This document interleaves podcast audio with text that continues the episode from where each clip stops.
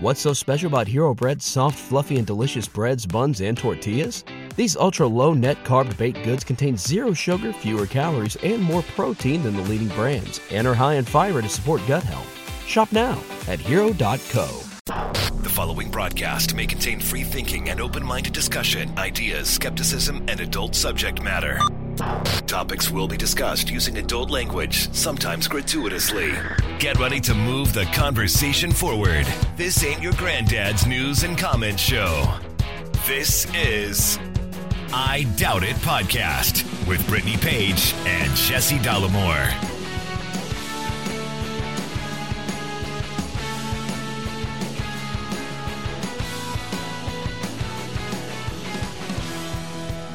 Welcome to the show, everybody. Episode 865 of I Doubt It podcast. I'm your host, Jesse Dollemore, joined today by the lovely, talented, scholarly Brittany Page. So we could regale everyone with the I love to regale. ongoing misadventures of Jesse's dentistry that has continued this week. But Yeah. we, we think we're going to spare everyone the details of that and just have everyone know that you are making progress on getting it addressed. Basically, you had two broken teeth that needed to be addressed. This and- completely runs counter to what my plan was. I had planned for the entire hour to just be talking about my teeth, so. Yeah, well, I'm sure that that would be. Let's save that as a Patreon bonus episode. Yeah, that's going to be great. What a benefit for Patreon supporters. That's bonus content if I've ever heard it. Yeah, well, very briefly, I I got a crown done on one side, and it was a multi-appointment process. Four appointments, right? Four, se- yeah, four finally to get the final permanent crown in. Mm-hmm. And so now I have a temporary crown on the other side. It's like the only white tooth in my whole fucking mouth. and uh and then it wasn't when it got put in, it wasn't quite seated right. Like my You I couldn't touch the rest of my teeth because Yeah. it it had like a, a protrusion up, and it it was a bummer. I mean, we're getting we're getting into it, but anyway. So now I went to the dentist yesterday to get it filed down or grinded down. So now my teeth actually fit together, and we're back on the road toward the the final product of a tem- of a permanent crown. Yes, there will coming soon be a resolution. But it was hard even to do videos, even to like I'm talking and my teeth aren't coming to like they're clicky clacky clack clack clack. yeah. Not great. Yes. So we are not going to talk about that. I know we just spent uh, two minutes talking about it, but we are not going to talk about it. Hmm. We came across this The other thing about my teeth is no, very. We came across this very fantastic clip of you know Megyn Kelly. uh, what? Listen, she was never great, but she's even less great than she was before. Well, listen, if you are ever concerned about what grift means, you just look to Megyn Kelly Mm-hmm. because Megyn Kelly tried to start a YouTube channel. And for a long time, her YouTube channel, you had more subscribers than Megyn Kelly for a very long time. a long time. While she was trying to do her, her YouTube show. And things have really changed for her. Audience capture. And that's because she is leaning into trans hatred. yes. And oh boy, I mean, is she one of the most hateful people online about well, trans issues? she has two issues. Uh, and I'm gonna I'm gonna do an imitation of Megyn Kelly. I hate black people, and I hate and am afraid of trans people. Th- That's it. That's that's her whole. And maybe she peppers in a little bit of of of anti-vax outrage too. Yeah, those are yeah, those are the three uh, main main issues that she's passionate about. And the Sports Illustrated issue recently came out. I guess I don't I don't really follow it, This so, is so fucking good. I know. Listen to me, not have any idea what's going on. So Sports Illustrated is the swimsuit. Oh, the swimsuit edition is Yeah, like yeah. a thing. It- Yeah. and maybe once a year that comes out. I guess. I, I mean, it seems like it would be like right before summer. Okay. They put out this the swimsuit edition. Yeah. You know, Chrissy Teigen's been on. Elle Macpherson going back to my childhood. It is like an iconic uh, thing, I guess. Yeah, so once a year, I guess this thing comes out, and you know you get to see all the hot pics of the ladies. Yes. and sometimes it it upsets people too, uh, as is the case with Megyn Kelly. When oh yes. yes. because Megyn Kelly had on two two ladies, Carrie Prejean and Britt Mayer, are, who are going to be the other two women that are um, hatefully cackling and, and joining along here. But they're going to talk about Martha Stewart, who was in the swimsuit issue in her 80s. And they're also going to talk about Kim Petras. And Kim Petras is, I believe, a, a pop star who is trans. And they were in the the Sports Illustrated issue, and it has created controversy with hateful people like Megyn Kelly. But I want you to listen for what, what Megyn Kelly's specific concern is in this clip, because I think it's going to blow your mind. Let's talk about Sports Illustrated because you are former beauty queens and you understand the beauty business, what sells, what works, and what doesn't. And you know, I was on Paul Murray's a friend of mine. He he hosts a show in Sky News Australia, and I go on with him once a week, and we talk about culture issues and so on. And he was raising this issue with me because Sports Illustrated, yes, they've got um, Megan Fox, who's amazing, very beautiful, but they've also got Martha Stewart, as he described her, um, an elderly ex-con. it's very, very kind of funny. I mean, yes, she looks great for 81. We should all be so lucky, but you know, she's there. And then there's a trans person there. There's a biological man uh, who's there, who's some sort of a singer who was with Sam Smith and his weird devil worship show. Kim Petras, who is Tim Petras, but now looks like this. This is a dude. And um, I said to Paul Murray, you know, you tell me, Paul, but my understanding of the cover of the Sports Illustrated magazine is it has one main purpose, and that's for 15 year old boys to spend some alone time with it in the bathroom. Like, I, I don't, I'm thinking this isn't the way to get that done.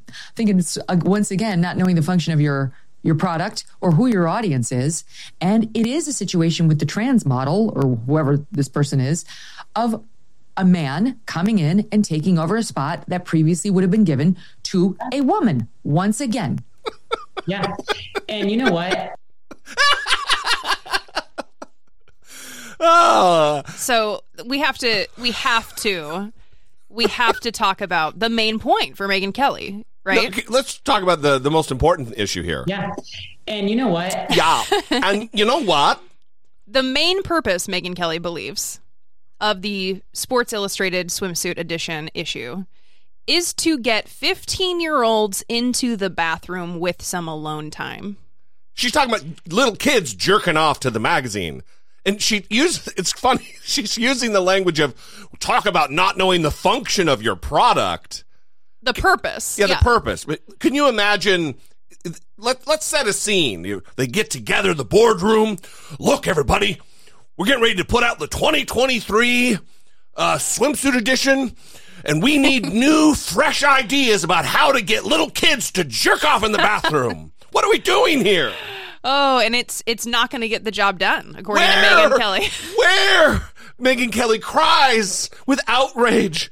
Where on earth will the little boys find their boners if we don't have a magazine? Oh my god! I mean, that's that's seriously what the segment is. That's yeah. what they have dedicated time to. What about the 15 year olds and their alone time in the bathroom? And the top comment, by the way, on this YouTube video on her channel says, uh, Great way to confuse guys who unknowingly look at this and get turned on. Disgusting. uh, it is the right wing has lost all core identity and ethos and um, ideological drive. It doesn't matter anymore about morality and chasteness and modesty. Remember purity culture? Mm-hmm. And, I mean, in the rest of this interview, I was listening while you were prepping this. One of these beauty queens, one of these Miss USAs or whatever, these bigot ladies, mm-hmm. is making a virtue out of Playboy. Mm-hmm. What used to be vilified as pornography. And this, I mean, even the, the, the swimsuit edition has been controversial among Republicans and conservatives for years because it is. It's scantily clad women in little bikinis out on the beach frolicking and, oh, we can't have that. what will we do with the morality of our boys? And now it's, we can't ki- get kids in the bathroom quick enough to jerk off. Yeah, all the Republican men are like, oh my God, this is disgusting. Let me take this into the bathroom really quick. All right, what are you. It's my Bill O'Reilly jerk off noise. Okay, I but uh, From hundreds of episodes I ago. I cannot get that out of my. Don't do it again. All right, so the hypocrisy of the come on Listen, I got an advanced copy. I cannot help it. Yeah, the hypocrisy of Republicans constantly banging on about sexualizing Don't our children. I know. constantly whining about quote unquote sexualizing our children and the dangers of pornography. Right, grooming. And now Megyn Kelly is dedicating a segment to like, what about the 15 year olds and their dicks? Like, Right. What What are you That's saying? exactly right. What are you saying? How are they going to get turgid little boy penises? says Megyn Kelly with I- outrage. I just don't. You're robbing our children of ejaculation. And her Oh, Sports Illustrated. and her panel isn't like, wait, what did you say? I gotta, I gotta, I'm sorry. Oh, I forgot I have a, a cr- appointment for a temporary crown. I gotta go, Megyn. Oh my god.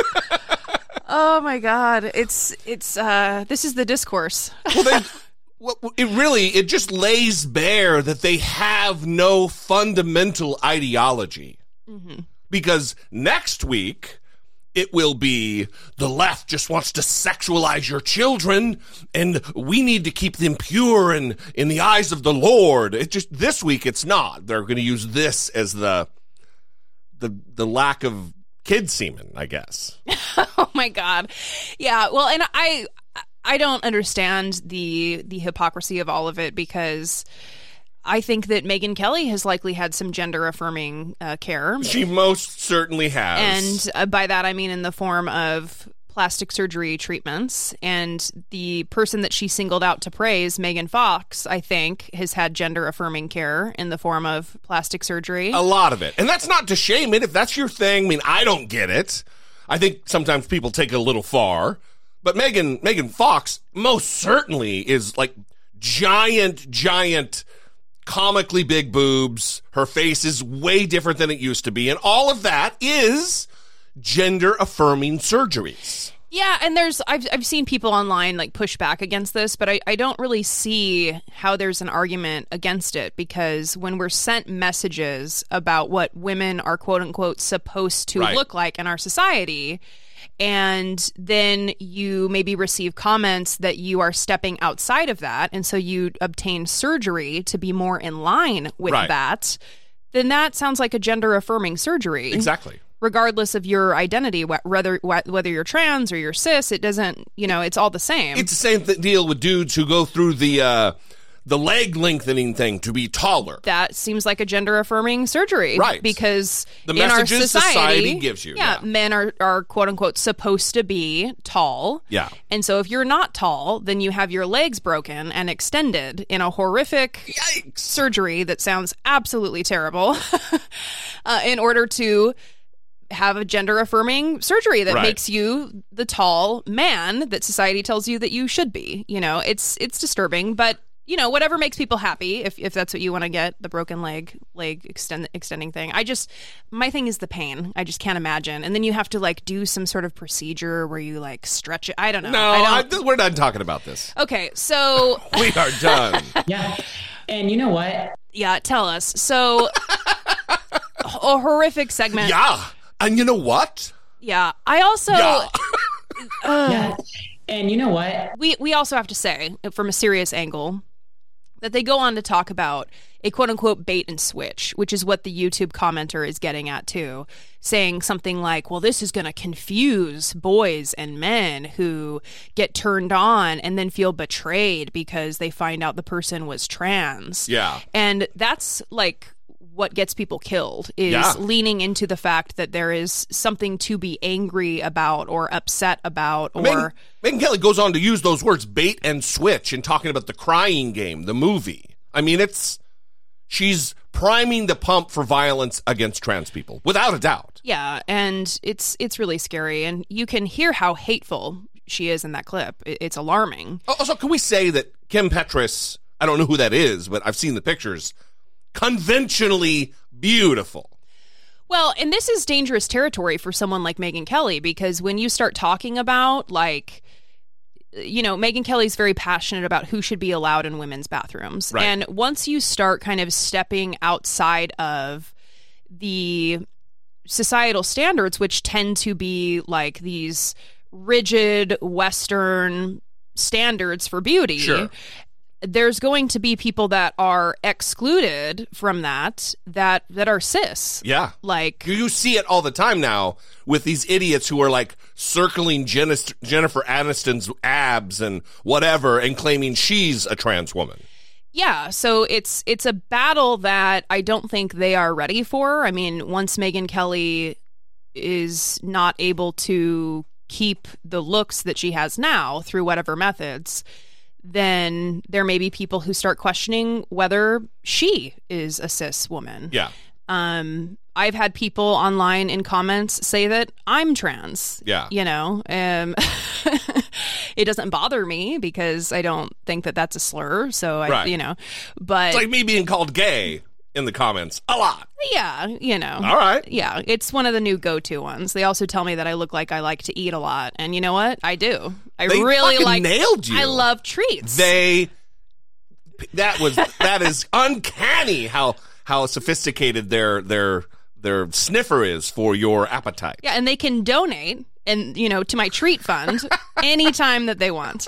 So I can have as many treats as I want. That that right there is the reason to turn on YouTube channel ship memberships for you. that is it. my treat fund. yeah. Yeah. So we'd love to know what you think about this. Uh, 657-464-7609. Of course, you can email a voice memo from your smartphone to I doubt it at dollemore.com. Yeah. And you know what? Someone's going to call in and be like, "You know what? She actually had a good point about the 15-year-olds and what they're going to do in the bathroom. I think we should really get to the bottom of that." So, um, before we get to some more serious listener communication, let's talk about the treat fund and thank those who are giving via Patreon to Brittany's much needed treat fund. All right. So, thank you to the new Patreon supporters giving to the treat fund: Steve S, Steve S, Kathy C, Kathy C, L. Luchadork, El Luchador, Roy T, Roy T, Eric P, Eric P, Richard R, Richard R, Mark B, Mark B, Shamari VR, Shamari VR, Tom L, Tom L, Dash P, Dash P, Tina C, Tina C, Don W, Don W, Maka K, Maka K, Jeff G, Jeff G, Roberto G, Roberto G. It's And- getting more radio as we go. Jeff and Carol G. Jeff and Carol G on the Wacky Morning Zoo, everybody. Traffic and weather on the eights. And then we want to give a special shout out to RPS RPS. That upped Yes. the pledge. Yeah. Upped the pledge. We love us some RPS. Very much so, Yeah. yes. So thank you for the support. It All- is a weird thing when people from our personal lives that we've known for now decades, I've known him, um, continue to support this little hobby of ours. It's beautiful. It's Yeah, so for nice.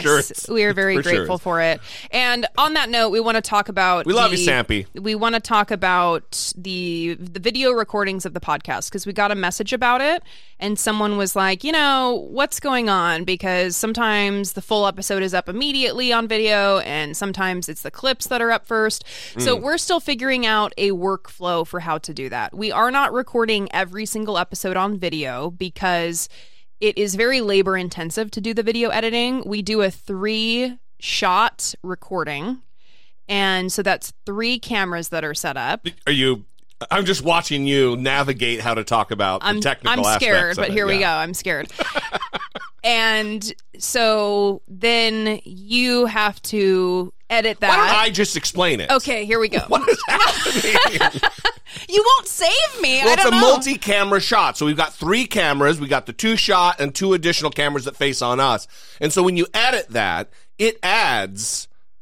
I mean, I think we emailed back to, to, to the the person who emailed us and, and said it's like ten times the work. It might even be more than that because it takes me hours upon hours upon hours upon hours to edit a an hour and ten minute video podcast with multiple cameras. So Um, which I'm getting the workflow down. If if everybody would like us to drop when we do drop the video episodes, to drop the full episode first and then split it out into disparate clips, that would be fine. I, I would like to know what everybody thinks. Yeah. You know, it's uh, we're all we're still getting it figured out. Yeah, so tell us basically what your preference is on that. If you want the clips to come first on YouTube or if you want the entire episode dropped first on YouTube.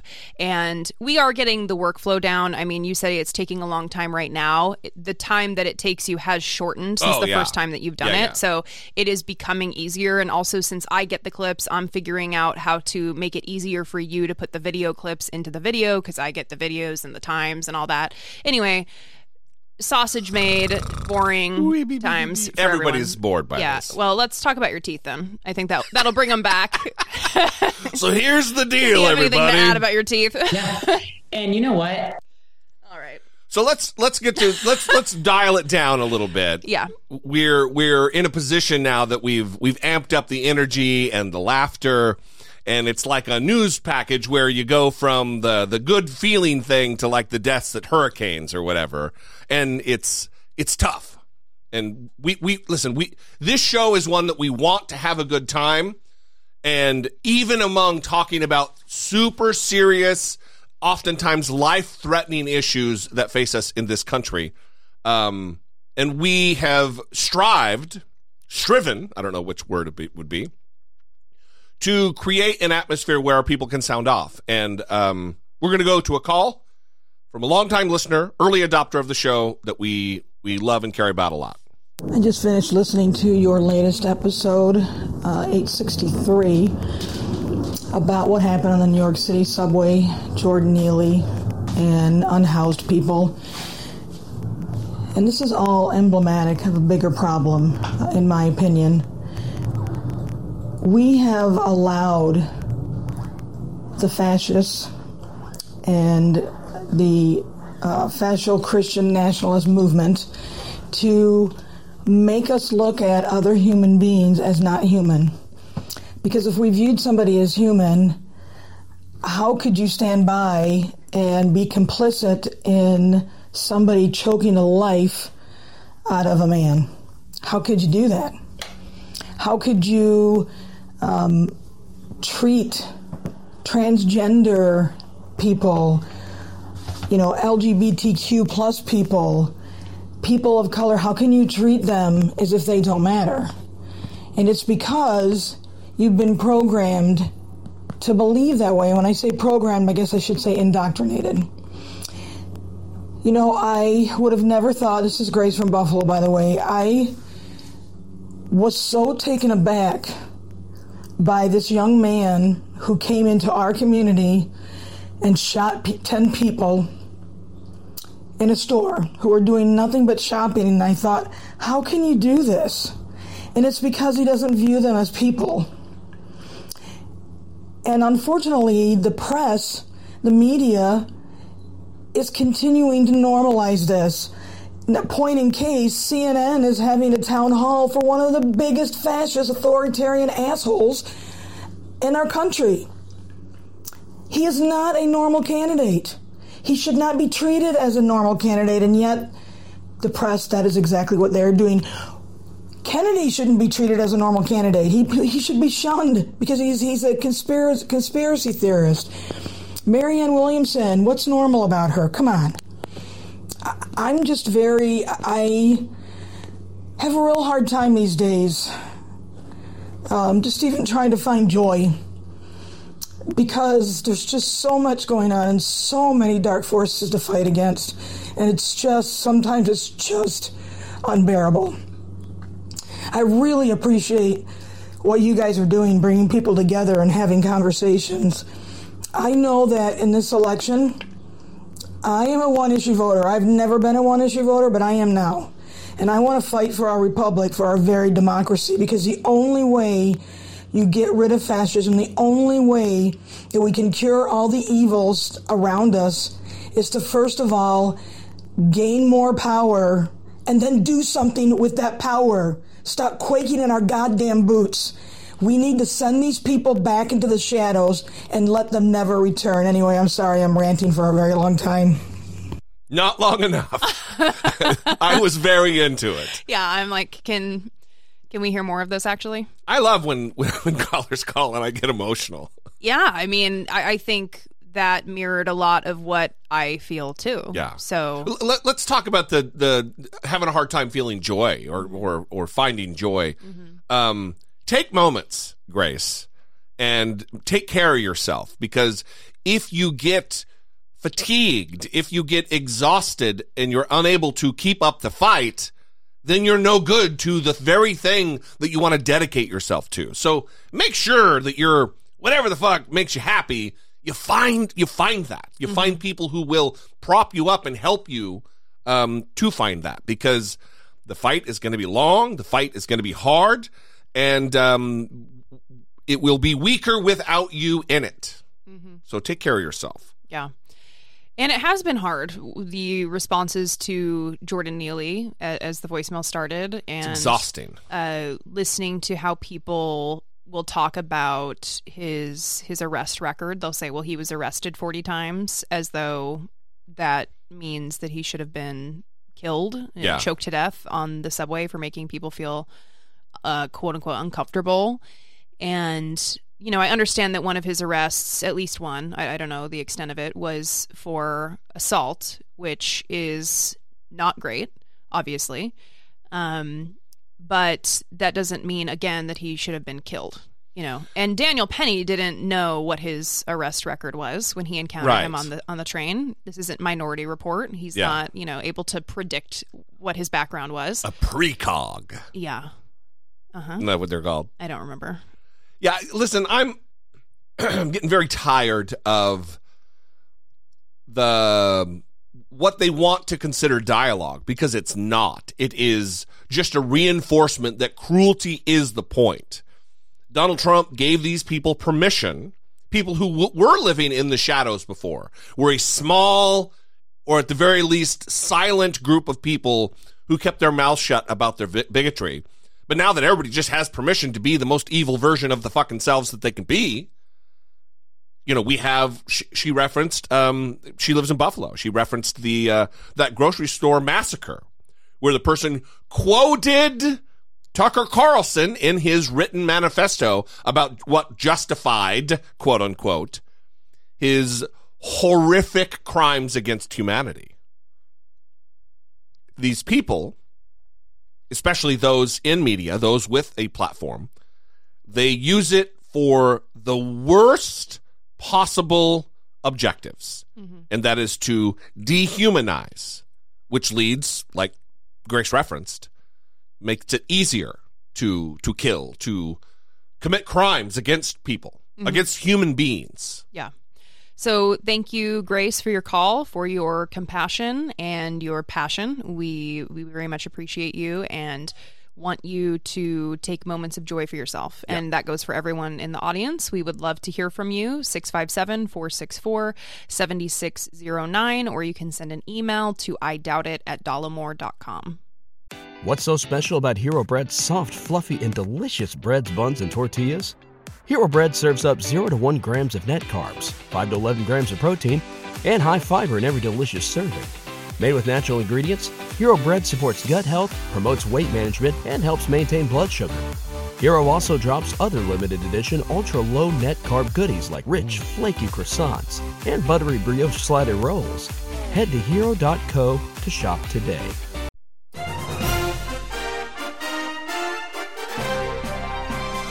Dollemocracy. Facing down pessimistic politics with realistic optimism. So, continuing with that Jordan Neely story, Daniel Penny, the unemployed bartender who choked uh, Jordan Neely on on the train. I like that. I like that way better than Marine veteran because it just paints him as like some kind of a fucking patriot.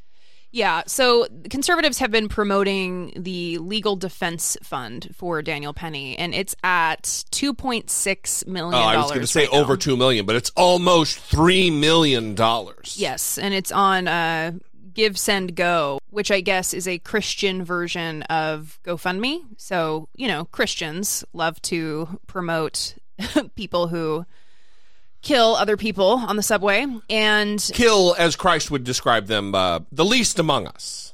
Yeah. And so he, Daniel Penny, was uh, brought up on charges finally, and his lawyers were making the rounds this week talking about his case.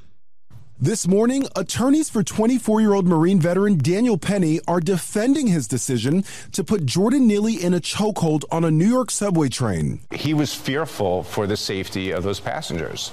So when he acted, his mindset was to keep his fellow pastors safe from attack. Neely, who, according to his family, suffered from mental illness and homelessness, was later pronounced dead. Penny's defense says Neely had been threatening passengers. Acting erratically, menacing other individuals by flailing his arms. And was heard saying he didn't care if he went to prison for life. And the passengers actually have said that they interpreted that mean, well, when would you go to prison for the rest of your life if you kill somebody? So everybody got the message.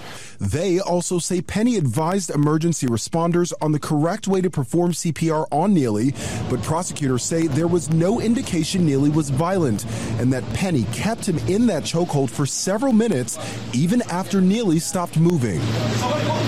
We don't want it where you can kill someone because you thought there was a possibility they could do something to you. Neely family attorneys say the manslaughter charge is not enough. Is that enough for someone who choked somebody out on the train and took their life?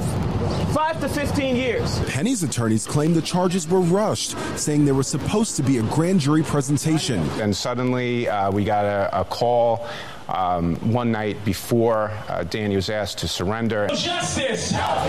Officials have been under pressure in the case with protests erupting after Neely's death, and now new video of the incident could soon be released. What I would say is, look, you know, there's there's been some video that's out. Uh, it's not all out. There's more to come. The Manhattan DA says Jordan Neely should still be alive. Meanwhile, a legal defense fund for Daniel Penny has surpassed $2 million with donations from Kid Rock and an endorsement from Florida Governor Ron DeSantis. Garbage. Yeah, they, the conservatives are. Uh, it's a full court press right now to to virtue signal, and like Tim Pool, that little troll, gave like twenty thousand dollars to the fund, and it is really just look at me, look at me, everybody. This is my position on this. Well, and it's scary to see how many people are willing to part with their money to defend someone who killed a homeless man on the subway. And yet, when those homeless people say, "Can I get a sandwich?" or "Can I can I get something Right. to drink?" or "Can I get a water bottle?" Um, you know, Ignore them. yeah. Well, it's. I mean, they're they're apparently now for conservatives, quote unquote, acting erratically and quote unquote flailing your arms is punishable by death to con- the conservative mind. I mean, if the the train felt uncomfortable, so it's a okay. Apparently, I should have rushed down when the Nazis marched on Washington D.C. last last weekend on Mother's Day and um, choked out, you know, as many as I could grab and murdered them, and that would have been okay because I feel uncomfortable when there's Nazis in my presence. Well, there was even a photo of some guy wearing a MAGA hat with an AR-15, like guarding Yeah. a bus stop In Maryland, here. in public. yeah, And I mean, so by that logic, I feel uncomfortable with that. I'm sure many people feel very uncomfortable Right. with that because he has an AR-15. Who knows what he's going to do? right, and and of course, it would be wrong for me to grab one of those Nazis and choke him to death. Of course, that's wrong. So it's such a stretch for conservatives to act as though being in the throes of mental illness and whatever delusional um, of episode he may have been having, I, we don't know because we can't ask him. He's fucking dead. It's just disgusting. But instead, what people like Ron DeSantis focus on is supporting people like the unemployed bartender Dan- Daniel Penny and uh, like all of the non-relevant, non-important issues Yeah. uh, that that people are often calling cultural issues now. He's going after diversity programs in higher education now. But I, I don't know if if if you caught this this week, but there's a fifth grade teacher in Florida who says that she's now under investigation because she showed her class a Disney movie, a Disney movie that had the rating that all parents had approved. to be shown in the class, the Yeah. specific rating, but because it had a gay character. A Hernando County teacher says she is under investigation, and it appears to be a test of the so called Don't Say Gay law. Jenna Barbee posted on TikTok over the weekend to share her story. She says that she showed her students a movie called Strange World. It is a PG rated Disney movie with a character who is biracial and gay. She says parents signed permission slips to allow movies with that rating to be shown. A school board member says that her daughter was in the class and then reported Barbee to the State Department of Education. It is not a teacher's job to impose their beliefs upon a child. Religious, sexual orientation, gender identity, any of the above. But allowing movies such as this assist teachers in opening a door, and please hear me, they assist teachers in opening a door for conversations that have no place in our classrooms. I'm here for my fellow teachers that are so micromanaged now and live in fear that if they say one thing wrong, their whole career is on the line. A school board member, an elected official of power who is supposed to be nonpartisan, is allowed to present to the public to the public that she is Christian and that God appointed her to the board. And yet it's in, it is indoctrination that I showed a Disney movie. In a statement to CBS News, the school district had this to say, quote, while not the main plot of the movie, parts of the story includes a male character having and expressing feelings for another male character. In the future, this movie will not be shown. The school administration and the district's professional standards department is currently reviewing the matter to see if further corrective action is required. The state's new law prohibits instruction on sexual orientation or gender identity to kids through the third grade.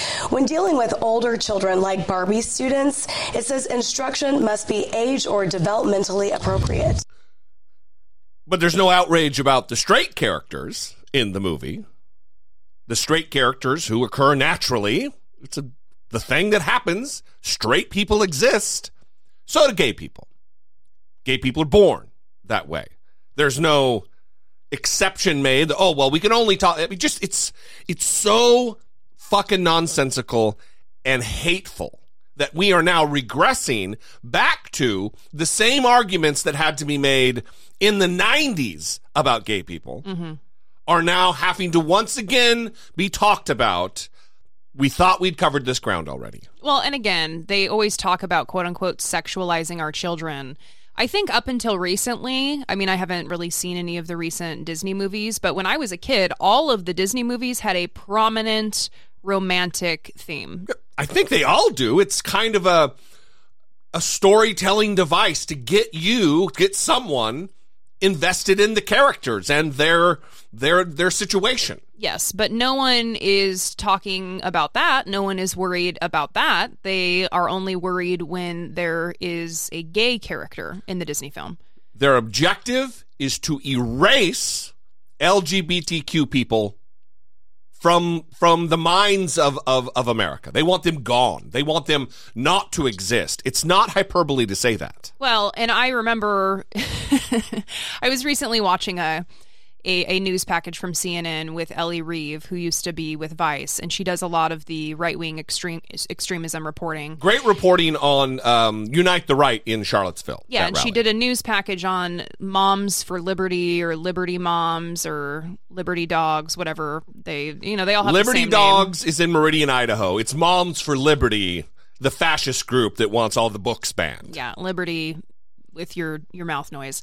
So I I was watching this news package and Allie Reeve was talking to a mom who wanted a book banned because it had a gay character and was making the argument that that can then create a situation where someone wants to be gay, you know, the same whatever. And Ellie Reeve was like, "Well, is that how is that how you discovered your sexual orientation? Like you you read a book and you were convinced to be straight? Like is that Yeah, how it worked you for got you?" talked into it. Yeah, she's like, because I, I, I didn't know. I wasn't convinced. It's just I watched a Brad Pitt movie in the '90s, and and I thought that was a very funny line. And I think that you know all of us can kind of trace that moment where we knew what Yeah. what we were attracted to. And for me, like I would write about Luke Skywalker in my diary in first grade and George Clooney and like I remember I was desperate to watch One Fine Day whenever it was on TV. I like see George Clooney, but Mark Hamill? No, Luke Skywalker. Yeah, that's Mark Hamill. Yeah, Luke Skywalker. In character, sir. Yeah, listen. l- let me tell you, there's some power. There's power in in Brad Pitt. I mean, it, listen. If it was, a, if if someone is able to be turned gay by watching by watching content, and I haven't been turned gay, Brad Pitt would have been the one to do it, and Yeah. it didn't. It didn't stick. It didn't take. I mean, it would have been like a mass conversion when Troy came out. Yeah, You know? Yeah, Yeah. Pretty homoerotic movie, anyway. yeah.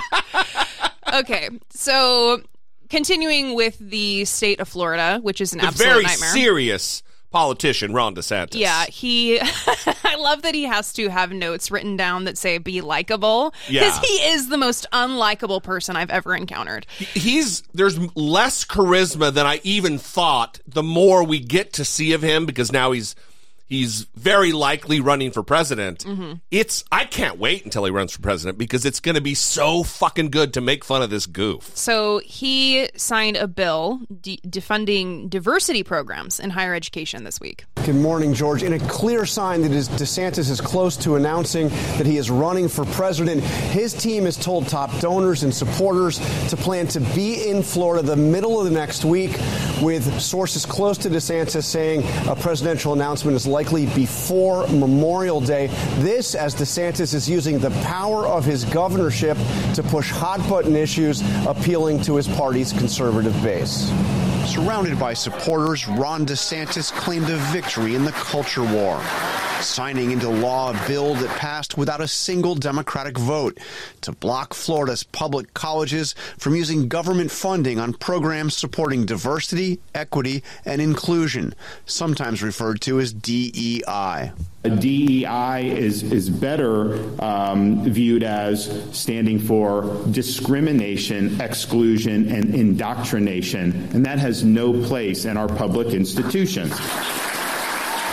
Critics of the new law say DEI programs are essential to making campuses inclusive and accuse DeSantis of imposing his ideology on higher education. What they're doing is trying to suppress how students think and, and trying to tell professors and administrators how and what they should teach and muzzling them on what they can and they cannot say. DeSantis signed the bill at New College of Florida, a public university whose board DeSantis fired in order to install conservative leadership, prompting student protests, including outside his event on Monday. I saw some of the protesters out there. I was a little disappointed. I was hoping for more, um, but you know.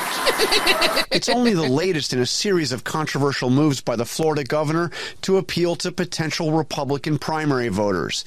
He recently signed into law a ban on abortion after six weeks and a law expanding restrictions on teachers discussing sexual orientation and gender identity through senior year of high school. If DeSantis is hoping to win over Trump supporters, there is no evidence that it is working, at least not yet. In the latest ABC News poll, uh, George, uh, DeSantis was trailing Trump by 26 points. Other polls show him trailing by an even greater number. So, in addition to all this, he also signed a law this week that prohibits the prescription of puberty blockers and hormone related therapies, uh, banning gender affirming medical procedures or surgeries for minors. Also, this law bans the use of state money for gender affirming care and places new restrictions on adults seeking treatment. Right, because it's always been all along that it's we're just trying to protect kids. We're just trying to protect kids. Right. That's not the case. Mm-hmm. This is the same with the Idaho abortion bans and the weird laws that it preclude someone from helping a minor get out of state to get an abortion.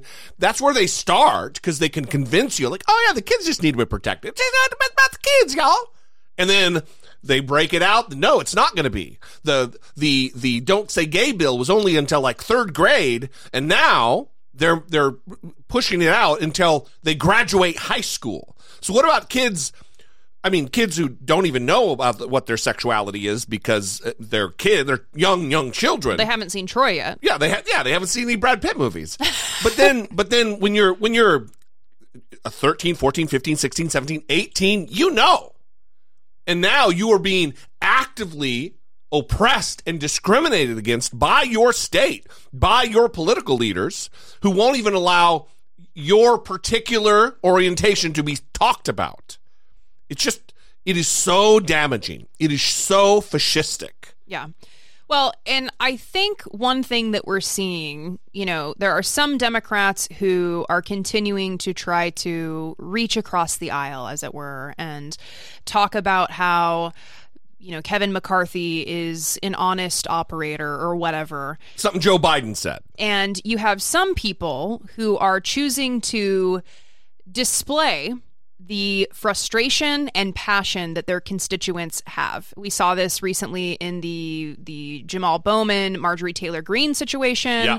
where they had a little bit of a dust up out in the in the front steps of the Capitol and she later turned around and used racist tropes against him saying that he was being aggressive, that she feels threatened by him yeah. even though they were laughing together and kind of playfully having a conflict.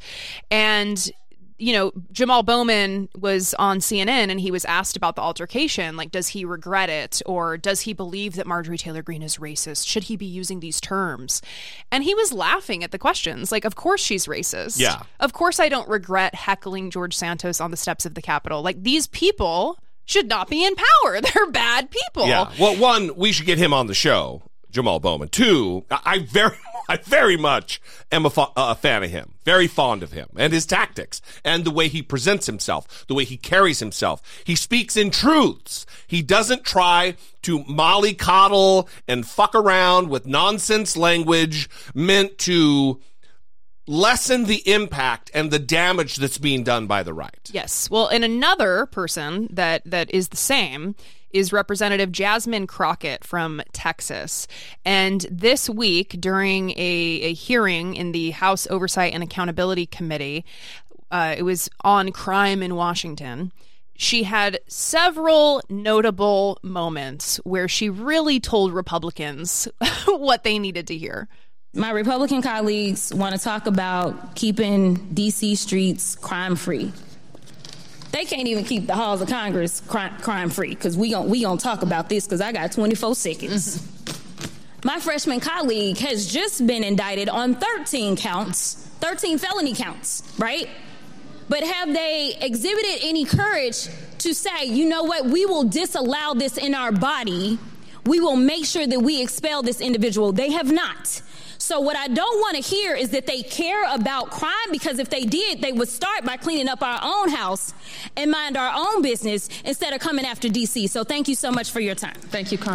And it's all about the majority in this case because they only have a five seat majority. They lose Kevin Mc- or they lose uh, uh, George Santos, and Kevin McCarthy is left with the very possibility that the, the, the most radical of the radical Republicans will run roughshod over anything he wants to accomplish. Well, Re- Representative Jasmine Crockett did not stop there because also this week we learned that Paul Gosar, who is a notable racist Yeah. in power, in he is Paul a, Gosar is the, the dentist from Arizona who is uh, an avowed white nationalist who speaks and gets invited to speak by uh, Nick Fuentes at the America First conferences and shit. He's a vile, vile person. Yeah, so it's not surprising that Republican Congressman Paul Gosar would would have a digital director that apparently has been considered one of the strongest soldiers for white nationalist leader Nick Fuentes. But that just came out this week, so we Yeah. have more evidence now that Paul Gosar is a is a racist. And Jasmine Crockett wasted no time making that issue clear as well. We've got to talk about these root causes. Number one, the fact that we have elected legislators that won't do their job and protect people by keeping these weapons off the streets. That's number one. Number two, we are still reeling from a financial crisis. And guess what? They don't want to make it better. I'm sure they all campaigned and said, oh, we're going to help out the economy post COVID. But right now, we are on a cliff over the debt ceiling. The debt ceiling that was raised three times under Trump, and 25% of this credit card bill that they don't want to pay was accrued under Trump, and he only had one term. And hopefully he won't have no more. Nevertheless, I digress. Let me move on. So let's also talk about the fact that uh, just recently, I think it was yesterday or two days ago, we received reports that there is a staff member who's working for a Republican on this committee who has ties with and supports a white nationalist who has proclaimed himself to be just like Hitler.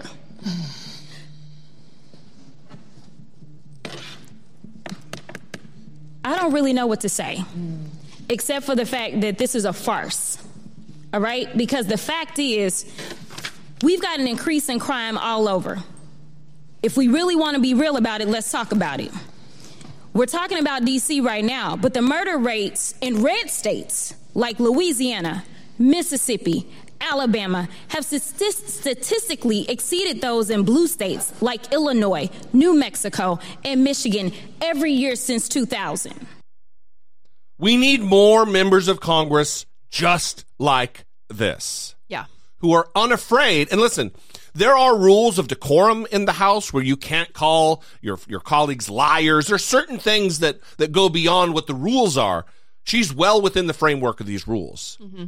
Speaking facts, telling the truth, and giving us, people in our job, with our platform, however small our little corner of the internet is, to signal boost these messages. Right. She also had some words for Representative Anna Paulina Luna from Florida about the issue of sexual abuse. But what I am asking is for you to do your job and make people feel safe, especially those that are depending on you to do it when you see cases of, you know, 48% increase in sexual assault cases. My goodness. So my That's it. I'm, I, I, have heard enough. Chairman, I yield my time. Sexual abuse. I am so excited that my colleagues across the aisle care about sexual abuse, considering that the front runner right now for like presidency is kind of just been found liable of sexual abuse. So I'm excited because this may mean that finally um, some folk will back off from supporting him because we don't support sexual abusers in, in this chamber. So I'm happy about this. Oh, I love that. Snark is effective. Absolutely. And I think Trust me, Brittany. Yeah. Snark yeah is no, effective. We need more of it. and that's what I mean is, is we need we need people who are representing the way that people actually feel. I think I think Yeah. most people are getting sick of the pretending to act like these Republicans are honest operators when it's just endless hypocrisy all the time and it's never being called out for what it is. Yeah. I, I mean, it's it's another, and we can move on here, but it, it's another element of. I, I I talked about it on YouTube last week that people talking about uh, Joe Biden being far left. Come on, Right. Joe Biden's the one calling Mitch McConnell honorable and Kevin McCarthy honest. He is in no way far left. Yeah. You- those two things don't exist in the same in the same sentence. We wish. right. That would be great. Yeah, I mean, I, what I said was I don't even think that it's it's accurate to describe him as progressive. He's not even progressive. He's certainly not far fucking left. Yeah. So we're going to pivot a little bit because I want to talk about the Mormon church. Oh, the far left Mormon church. There was there was recently an important story that was done on 60 Minutes with a whistleblower from the Mormon Church. His name's David Nielsen, and he was a senior portfolio manager for the investment arm of the church. A lot of people don't know. You may go to a church and um, every Sunday, and you got your pastor, and you might be connected to a larger network of a, of a, a governmental body of your denomination.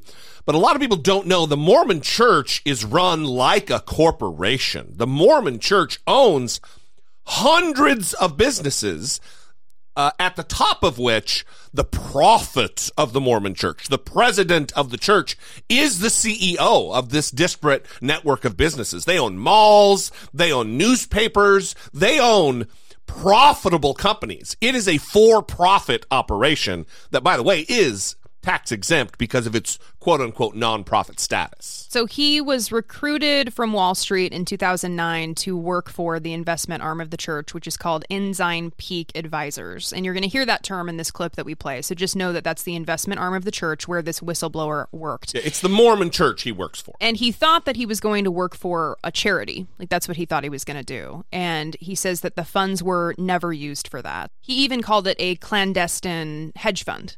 Saying that once the money went into the fund, it never went out. And he resigned in 2019, filed like a 74 page whistleblower complaint with the IRS, alleging that they violated their tax exempt status by moving cash to for profit businesses owned by the church, like you just talked about.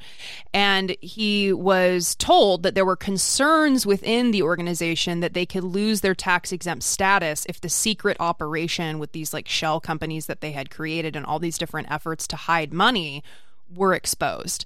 And so he's alleging that they used false records and statements to masquerade as a charity, like creating a stockpile of money a uh, massive pile of money. and misleading people in the church about what the funds were actually being used for. Now, some of these numbers were shocking to me and I certainly didn't know this that the church collects 17 billion each year from members of the church. Yeah, tithing is a requirement in the Mormon church. They've set up a hierarchy or a system where you can be shunned, you can have your fellowship, you can be defellowshipped, you can they they track this. So they will they're on top of you if you're not up on your tithes. It's it's serious business in the Mormon church. Yeah, they expect you to donate 10% of your income and basically in that 17 billion that they collect each year, 1 billion is left over according to the reporting and it's put into a reserve fund at Ensign Peak where the whistleblower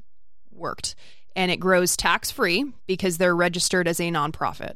So the whistleblower says that it is that fund at more than 100 billion at this point. A tenth of a trillion dollars the Mormon church is sitting on in profits rather than using this money for the poor, Mhm. for the underserved, for the neglected in our society. They're amassing a massive fortune. Yeah, and he says that within the organization they would talk about how they need it for like the second coming of Christ. You know, money's going to be worth a lot.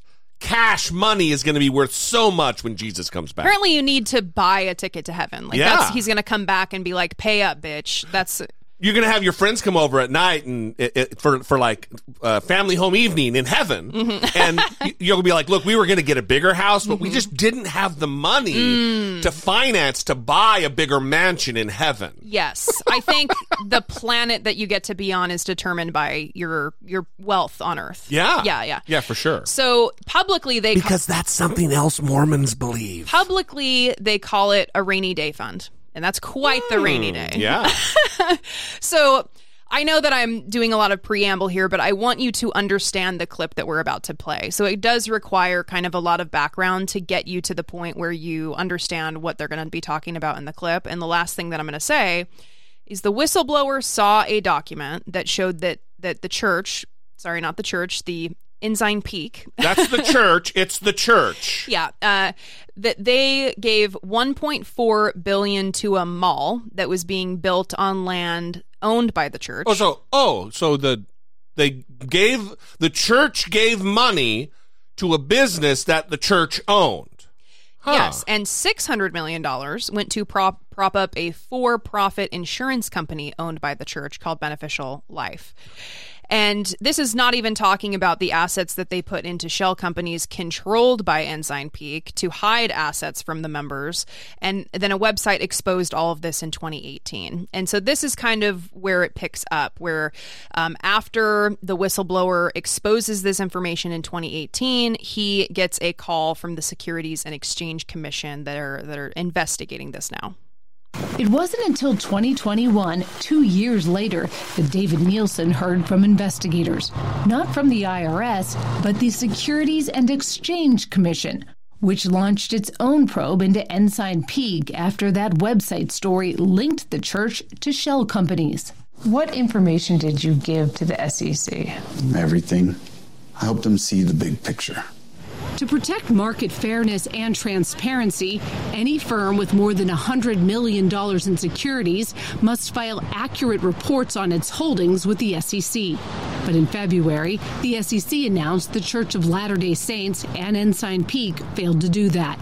SEC investigators found the church went to great lengths to hide $32 billion in securities over nearly 20 years. It created 13 shell companies that were assigned a local phone number that would go directly to voicemail. in case regulators checked in. Here they had these back office accountants who had never bought a bond or sold stock a day in their life, signing signatory pages for a portfolio that didn't exist. The SEC fined the church and Ensign Peak a total of $5 million. Bishop Christopher Waddell told us it was the church's lawyers who advised them to create the shell companies. What about, you know, the idea that secrecy builds mistrust? Mm-hmm. Well, we don't feel it's being secret. We feel it's being confidential. What's the difference? The difference is, um, I guess it's a point of view.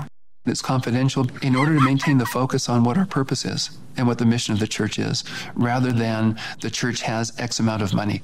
But don't you agree this would be a non issue if there was more transparency?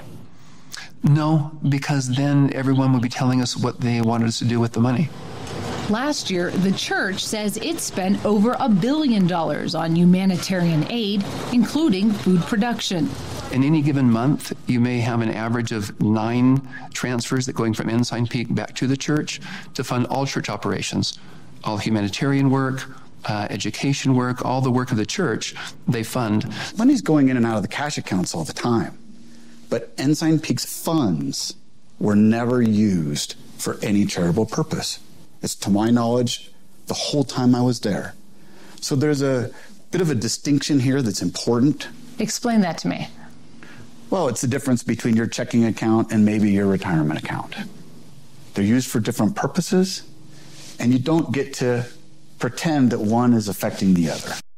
So I love how the church representative is making it clear that transparency would actually not be beneficial because then they're going to be told like what they should be doing with the money, which is really an admission that he knows They're that, not doing what with the money what they should. Yeah, that there would be pressure to people are naturally going to say, "Wait, I'm sorry, you have a hundred billion dollars that you're just kind of saving for the second coming of Christ and and or a rainy day." And by the way, we're not talking about just external pressures from people like us who aren't members of the church, uh, who feel whatever way we do feel about the church, or I feel about the church, which is very negatively. We're talking about members of the church, members of the congregation who are going to be rational and say, wait, wait, wait. You have a tenth of a trillion dollars, and my neighbors who are members of the church are hungry? They're having their house foreclosed on, and you've got a tenth of a trillion dollars? Mm-hmm. It's just bananas. Well, and even members who are tithing 10% of their income and who expect or feel good about doing that because they believe it is going to causes that they think are going to do good in the world. Yeah. And instead, it's just allowing the church to stockpile wealth. So, I mean, they have enough money to end many societal ills, and they're choosing not to do that. And they remain a nonprofit Yeah. while they continue to stockpile cash. They remain a non-profit, no paying of taxes. They, they are they are just like every other church, even though they are clearly a for-profit corporation with none of the give back to society that hopefully corporations have in way of taxes. So if you are Mormon or you are, you know, hearing things from Mormon members about this story, I'd love to know your thoughts. 657-464-7609 or you can send an email to I doubt it at dollemore.com.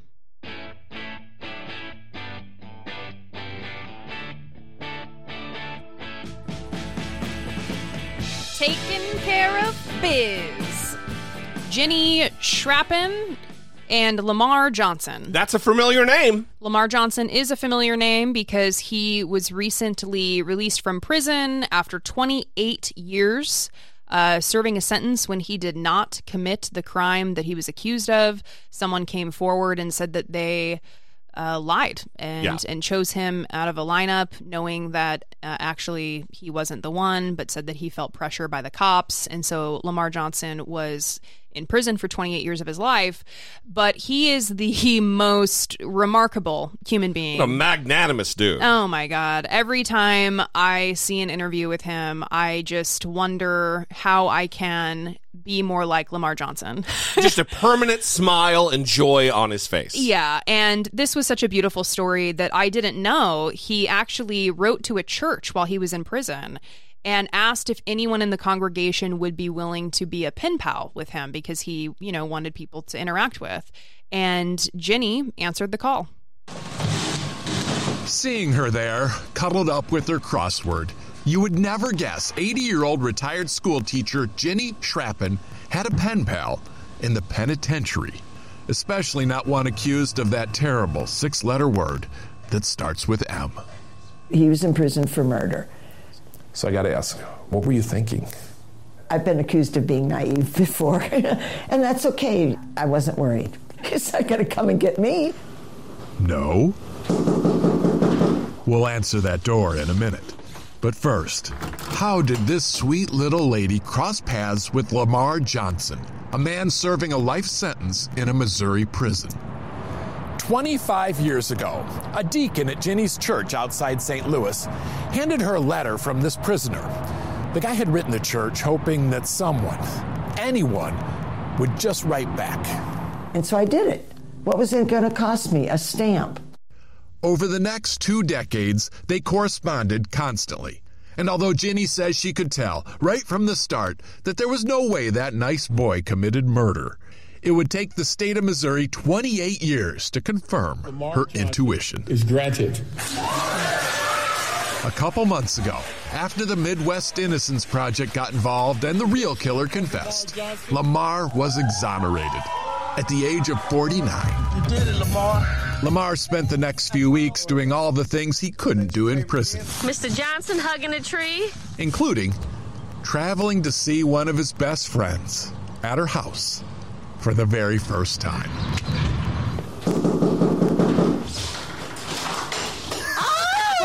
Look at you! Ginny welcomed him in, gave him a tour, This was a new window. a box of his favorite cereal, and one last letter. You deserve the best, Lamar. But Lamar says the greatest gift will always be the confidence she instilled in him. Mhm. Especially when somebody is innocent. You want someone to believe in you. Because when you have people that believe in you and they won't give up on you, then it makes it harder for you to give up on yourself. Lamar says that's what helped get him through 28 years of injustice and now inspires him to serve a life of friendship. What a guy. Whatever that guy has, I'd like a bottle of it. That's that's insane. Yeah, and I I mean this is a beautiful story. Kudos to Ginny for answering the call and taking a chance and I mean starting a two decade long correspondence with Lamar Johnson while he was in prison and I'm I mean, he said it right there. It helped him so much that she did that. And yeah, every time he does an interview, the interviewer inevitably focuses on like, you got to be pissed though, right? Right. I would be. Which is a natural question, I think. Yeah. And he's like, "No. I mean, you know, it's it's not great, but I can't I can't focus on that because then I'm in prison again." Like he, he says something that's so poetic. Yeah, I, yeah, I, yeah. I didn't say it like he does, but it it's it's really remarkable. Yeah, we when we talked about him last time on the show, I was struck by the- I don't want, want to call it maturity, but the just the the well-roundedness, like the he's got a grasp on something that I just don't. I don't have whatever that thing is he has, and that's awesome. It's it's uh, admirable. Yeah. Great. Yeah. Well, uh, he is certainly taking care of business. So is she. Uh, we love you guys. We appreciate you. We would invite you to help support the show. You can go to patreon.com slash I doubt it podcast to fund the snack fund, the treat fund. What was it? Treat fund. Treat fund Mhm. for Brittany Page. Uh, there are also perks. You can get the ad free version of the show. We have, uh, there's all kinds of things. We send out a, a yearly Patreon gift, uh, and we are trying to revamp that right now. And we would also uh, welcome your, um, response, your, your opinion about what perks would be good. I expect a flurry of emails saying, "Where's that bonus episode about Jesse's teeth?" Yeah, right. That's for sure what they want. Uh, we would invite you to tell us 657 464 7609. Of course, you can email a voice memo from your smartphone to I doubt it at dollemore.com. We love and appreciate you, and we will see you next time. For Brittany Page, I'm Jesse Dollemore, and this has been I Doubt It.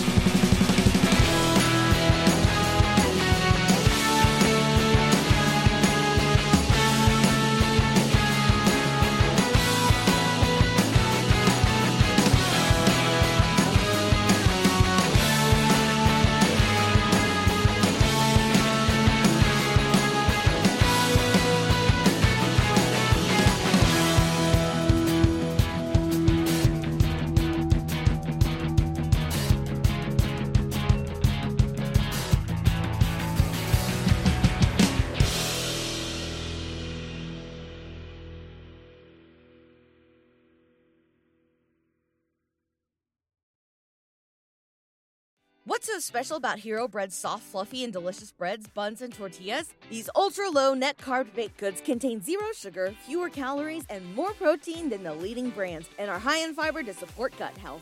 Shop now at hero.co.